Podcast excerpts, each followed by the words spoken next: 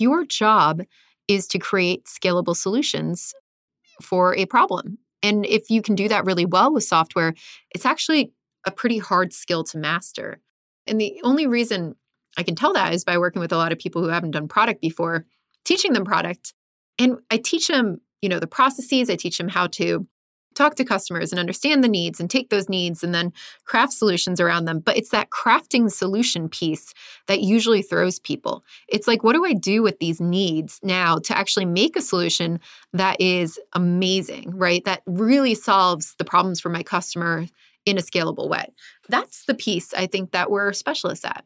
And all the other pieces add to that. They help us come up with those solutions that are great. And no, it's not just something that the product managers go in a back room and do. Yeah, we take input from engineers and designers, but at the end of the day, we're the ones accountable for how well that solution does meet the needs of the customer.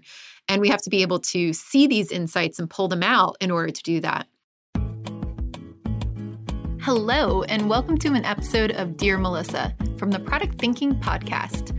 The lines are now open, and we're ready to answer your most pressing product questions. Which prioritization framework would you recommend and why? Hi, Melissa. Do you have any suggestions on I'm developing a struggling to product strategy? best way to go about Whoa, whoa, whoa, whoa, whoa. That's a lot of questions. All right, let's dive in. Hello, and welcome to another episode of Dear Melissa. Today, we're talking all about product careers, which is a very hot topic lately. If you're in school, like my MBAs, they're getting ready to go out and find their next internships or their full time jobs. So it is definitely the season for careers. So we've got four great questions to answer for you today. But I want to remind you before we begin that if you have any questions for me, you can submit them to dearmelissa.com. We do this every other week. We go through all of your questions, and I'm really excited to answer them. So without further ado, let's dive into these four. Dear Melissa, what tips would you give to someone who is concerned about being a generalist?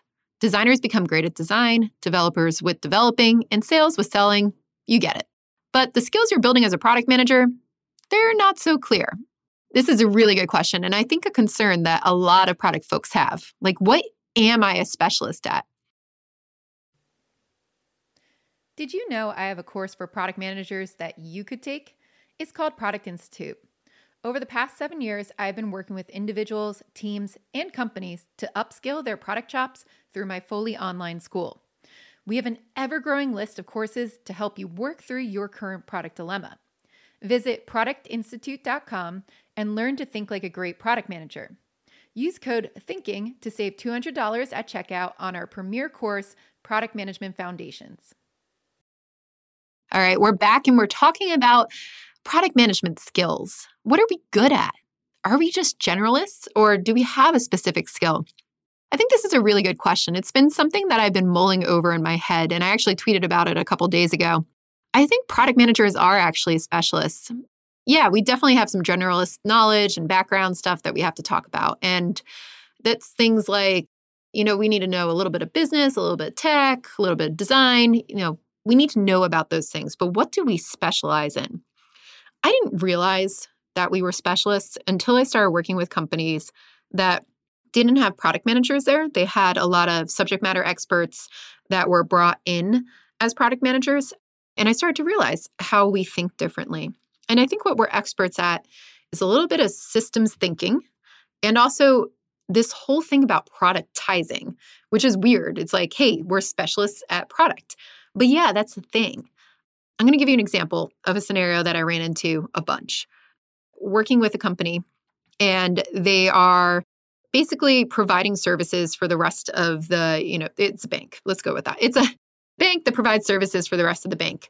And I looked at what they were building with their software, they had something like 500 different apps, things that were like redundant across different business lines, things that could have been consolidated. And I was like, you really should build a platform here with different applications on top of it. And it was something that a lot of the people, having come from a banking experience, couldn't see.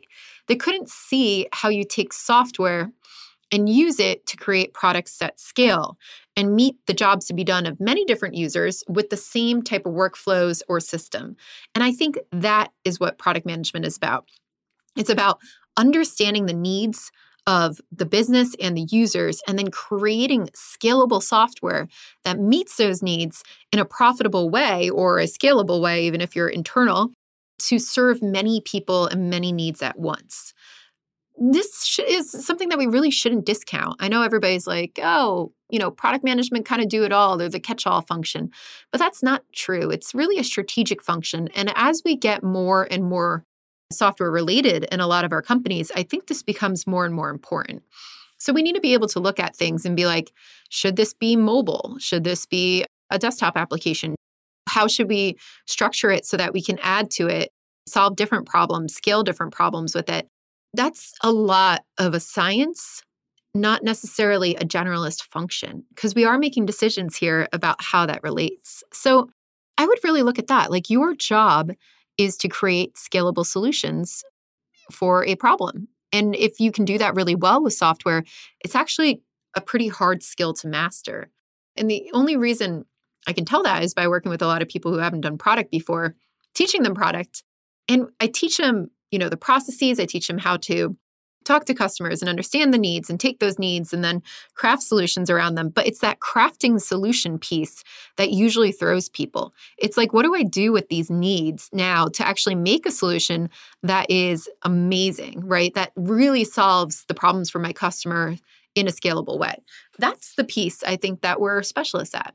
And all the other pieces add to that they help us come up with those solutions that are great. And no, it's not just something that the product managers go in a back room and do. Yeah, we take input from engineers and designers, but at the end of the day, we're the ones accountable for how well that solution does meet the needs of the customer. And we have to be able to see these insights and pull them out in order to do that. So that's what I would say. And it becomes really important and especially if you're working at businesses that are going through digital transformations or are adding product for the first time or thinking about things in a productized way, your skills are really invaluable there. And I don't think this isn't necessarily like something that is so unique to a specific person that you can't learn it. It's like, yes, you can learn it, especially if you're a subject matter expert. But that's really where you got to concentrate. You have to understand like, how do I pull out software patterns across industries? One blind spot I see a lot, and especially in more complex industries like healthcare or banking, anything that's got like a lot of compliance and regulations, is that they're so used to doing things the same old way in their industry over and over again. And they don't look at things from outside their industry that could actually help them make really cool, unique products that could set them apart. It's this mentality of like, no, we've always done it that way. We're an insurance company. We couldn't possibly borrow the swiping function from Tinder, right? And you know what? That's the type of mindset that's not going to help you innovate. And a great product person should be able to look at like what every business does and take certain aspects of it and say, you know what, we could apply that here. That doesn't really affect how we do business on the back end. It doesn't affect our subject matter expertise, but it's an unexpected way to provide extreme value to users that people aren't doing in our industry because, you know, they're too stuck in their own ways. So that's what I would say. Like, really hone in on what makes you special, which is being able to solve problems in unique and scalable ways with software. That's your expertise as a product manager. And I'd really concentrate on that, concentrate on growing that. It's going to be really important, I think, going forward. Next question Dear Melissa, I've seen a lot of talk about what kind of company you should join as a product manager near the beginning of their career in this role. What are your thoughts on this? Should someone aim for a startup or an enterprise or one of the sexy FANG companies? Why? I love the acronym FANG. I just think it's really funny. But if you don't understand what it, what it means, it means Facebook, Apple, Amazon, Netflix, and Google. You know, the really big ones that we all look at and say, hey, they're really cool software companies that do everything well. Plus, they recruit tons of product managers. So, definitely a good place to go. So, I have very particular thoughts on this. And it is a question that keeps coming up in my MBA class all the time. So, very timely. Just been talking about this quite a bit. My biggest advice for anybody when you're thinking of what company to join in the beginning of your career is go where you're going to learn the most. Go where you're going to learn the most. Your first job as a product manager, I would go to a place where you have a strong product management lead to learn from. If you are the first product manager in a startup, it's going to be really, really hard for you because you don't know what to do yet. Like you're not there yet. You still haven't learned structure. Even if it was an overbearing structure that you learned at a large company, at least it was a structure. Going to a startup without that, being the first product manager, you have nobody to learn from. It's going to really set you back because you're going to be spending a lot of cycles doing the wrong things in order to get to the right things. So I would optimize for learning. So, what does that mean? I think at the beginning of your career, going to one of the big FANG companies is totally fine as long as you end up on a team that you're going to learn from. I'd ask questions like, How often do you release? Right? Are they going to put you in a product management training program? That's great because you're going to learn all of this structure and have formal training that you didn't have before. Fantastic. When I talk about like how often do you release, I'm looking for companies that release pretty often and not like once a year, once every two year, so that you actually get experience doing iterations, so that you get experience seeing things go out there, measuring the success, and then making decisions from it. So if you're going to go to a larger company, FANG, non FANG, whatever, ask them about that. How often do you ship things to customers? How do you measure the success? If you find a place that does it fairly often, good, go there. It doesn't really matter. If you find one that's like once every other year, like, no, you're not going to learn. It's just going to be a really slow slog there, and you're not going to get the experiences that you need to actually grow in your career. Now, second thing I would look for besides how fast do they release, who is my product management leader? I go on LinkedIn and I stalk all the product management leaders and I look at their backgrounds. I'm like, do they come from engineering? Do they come from marketing? Have they been in product for a really long time? I want to understand is this person going to be able to mentor and train me or are they new to product as well? Now, a lot of product leaders out there are new to product, particularly probably not in the FANG companies, but like in other companies, yes, they are, especially startups and a lot of growth stage companies. So look at their track record, look at where they worked before, and look at what titles they held. And if you are in the interview, then ask them about product and how they think about it and what their philosophy is and all that wonderful stuff. That's going to help you understand if they're going to be able to grow you your skills and grow you as a product manager. So that's my big thing. Now we have to talk about stage of company. First job as a product manager, I think you could go big company FANG. I think you could go growth stage company. I would stay away from being the first person in a startup.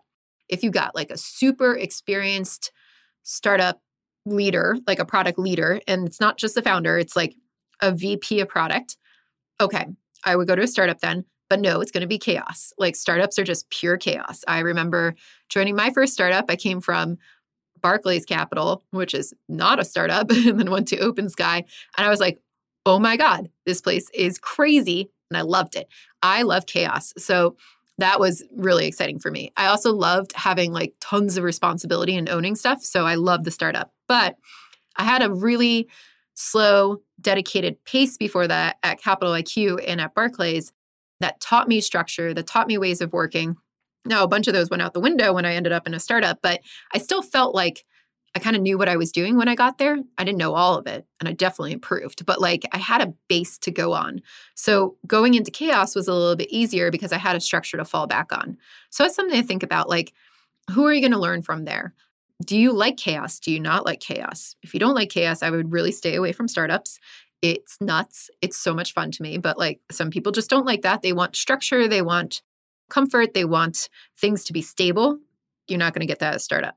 So this kind of leads, you know, these other two. I'd say growth stage companies, which are a little bit bigger than startups. They're not like your five people in an office, not 30 people in the office, right? It's probably going to be like 50 to 100 people growing.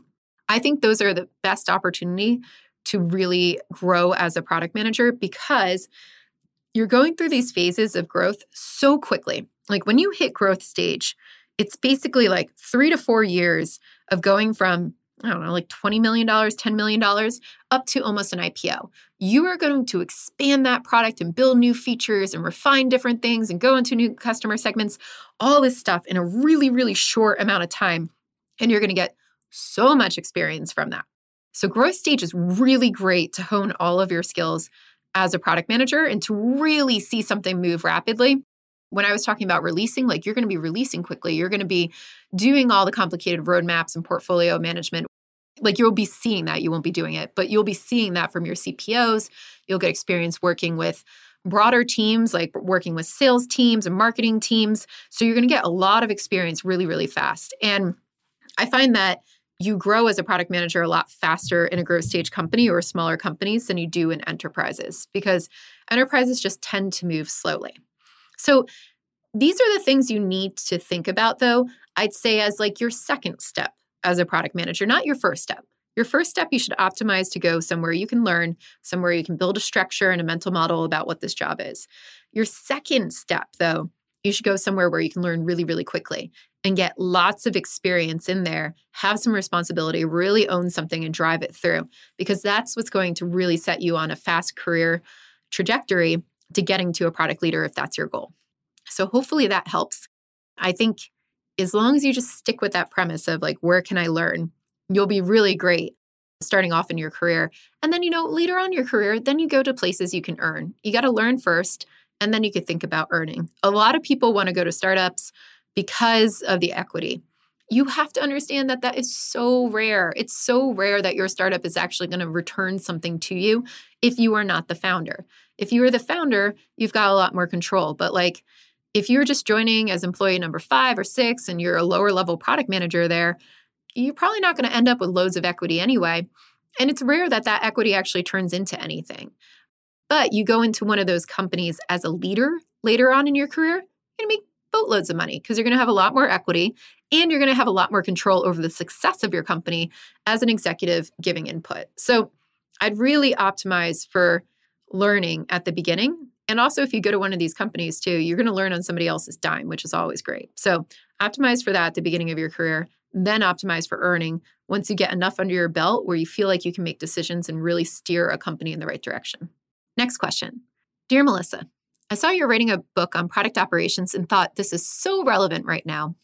I'm in the middle of thinking through a replacement for a junior product manager in my team, and I use Kate Leto's framework to map the activities involved. I think it pretty much sounds like this role would be a product operations job. We don't have an operations role as such, so I would be quite interested in understanding more about what the career track for product operations is and how to support a person to grow in this role. I think product operations is just going to get bigger and bigger, and that's why Denise and I are writing this book on product operations. Every CPO I have worked with who's implemented a product operations team would not go back. They're like, this is amazing. This helps me scale so much. This helps me create good strategies. Like, I can't even think of another way of working. So, very very important role, especially at scale. Now, when you think about a product operations team, there's actually multiple components to it when you do scale it. But you have to start from ground floor, one person, it's going to be a little bit different. But let's say you are at scale, you have a big product operations team, you're probably going to have people who are specialized in user research, understanding like the methods of recruiting people and helping to streamline processes for doing that, probably partnering with some UX folks on that side as well. You're going to have a bunch of people who are really good at data. So, understanding like how you can model out scenarios with data, getting into the revenue projections of things, helping you track data, helping you surface insights that really get into your product strategy, looking into market insights as well, like pulling out TAM and SAM analysis. These are great people with consulting backgrounds. I just find like the people who come out of McKinsey and Bain are fantastic at this because they can model all these things out pretty quickly. And then lastly, you're going to also look for people who are really good at process, who can basically like run the steering meetings, can uh, track roadmaps, can standardize these processes across product management, can help deploy that across the role. That's another piece too. Now, these are for like really large companies. You're going to have all those specialized roles. But where do you start first?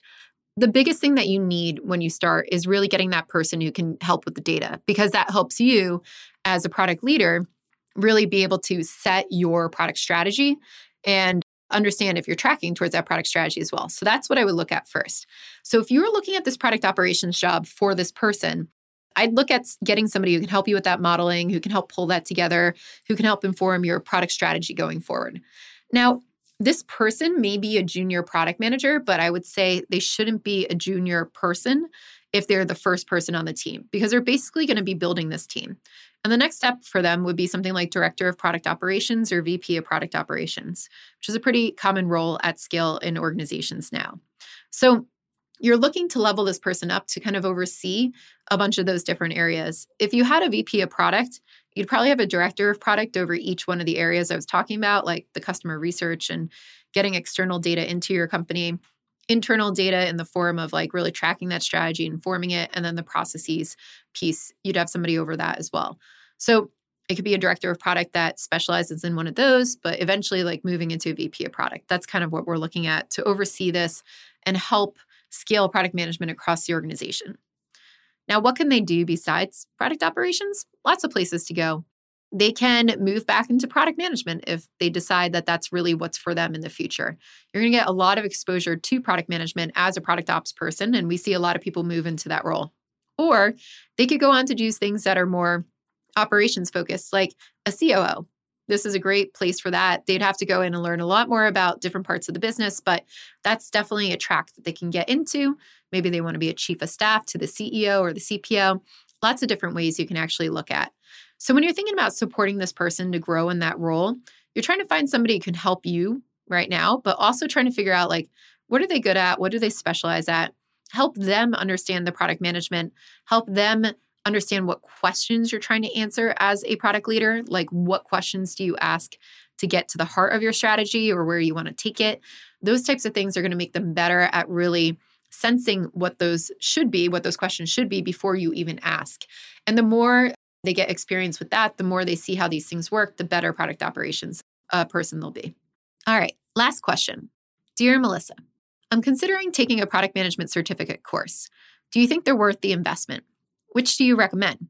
I've worked in fintech and product and program compliance roles for some time now, and I have an MBA.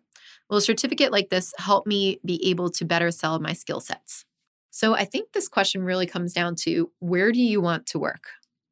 I find that the companies who ask for certificates are probably the ones who understand product management the least. I guarantee you, the FANG companies do not ask for product management certificates. They have training programs and things like that there for them, or they're hiring people in with experience. But I know you're looking to get started. So, what can you do to get started? I think it's good to have a course in product management, but if you're like, hey, is this certificate that I'm paying extra for? It's the same kind of thing in Agile as well. Is this certificate I'm paying extra for actually going to get me the job? It's probably going to get you the job at companies you might not want to work at that's been my experience looking at people who require certificates and help you make the leap. But you might just want a product management job. so it like here's the chicken and the egg problem and I think this is just a general problem with product management. I don't love it. I want to see more apprenticeship models. I want to see taking people with great skill sets and great systems thinking and pulling them into product and training them, but I know that's not the world we live in currently, but hopefully we can change that soon. If you're looking to just get your foot in the door and go somewhere, then a certificate might be useful for you. But know that you might end up at a company that doesn't really quite get product management. But after you get that product manager title on your resume, you can pretty much go anywhere. So, this is the stupid conundrum in our industry that really pisses me off that we have to deal with. So, that's what we have to think through is like, is the certificate helpful for you to get your first job? Now, with an MBA, though, there's a lot of companies, especially the FANG companies, that recruit people with MBAs into product management roles. I know Facebook does this. You're going to end up as an entry level product manager, but they're going to train you. You'll probably rise up the ranks a lot faster and you'll get a lot of experience that way. And then you can go anywhere after you have Facebook on your resume. So, things to think about like that too.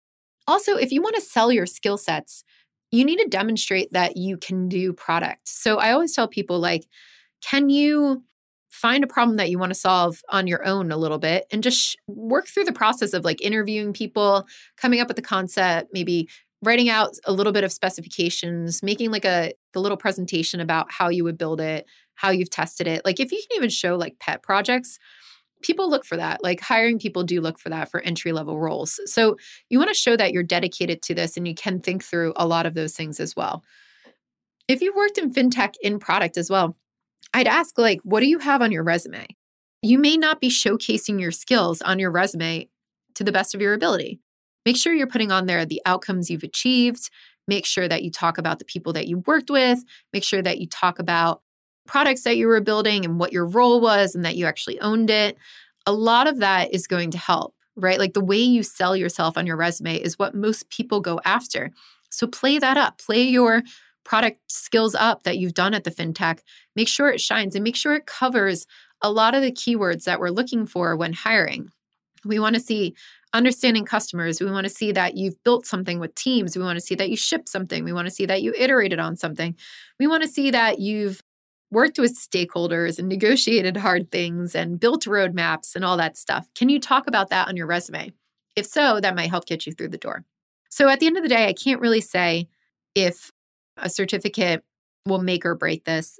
I teach the Product Institute product management course, which I'm sure you've heard on this podcast before. We don't certify people in product management.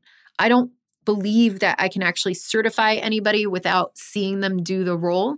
And if you're going to a course and you're not actually producing something in the role, I don't really believe in certificates like certification of something for that. But we do give you a certificate of completion, which has helped some people. So if you want to check out that route and you're just cool with the certificate of completion, that's productinstitute.com. If you want to be certified, I know Product School does this. Like I said, I'm very skeptical of certifying people when there's no proof of what they've actually done in the job or I've seen them go through the role. So you got to be wary of that. And it's the same issue that I have with the agile certifications for the product owner roles too. I know a lot of banks look for people that have a CSPO. I'm not of that mindset because I think a CSPO actually leaves out a lot of the strategy that I want to see somebody do as a product manager. But I've heard it has helped people get jobs. So if I'm going to give you real advice about getting a job and especially a first time job, certain companies do look for a certificate, but it's about where do you want to work. If you want to go work for a startup, I guarantee you they're not looking for a certificate. If you want to look for a growth stage SaaS company, they're not looking for a certificate. If you want to go to a bank that's doing a digital transformation, a lot of them are looking for certificates. So, again, where do you want to work? That's going to tell you whether or not you should invest in that certificate or not. But I do think training is helpful no matter what, because if you can talk the language, you can show that you've done it before on your resume, it's going to help you get the interview. All right. That's it for the Dear Melissa episode this week.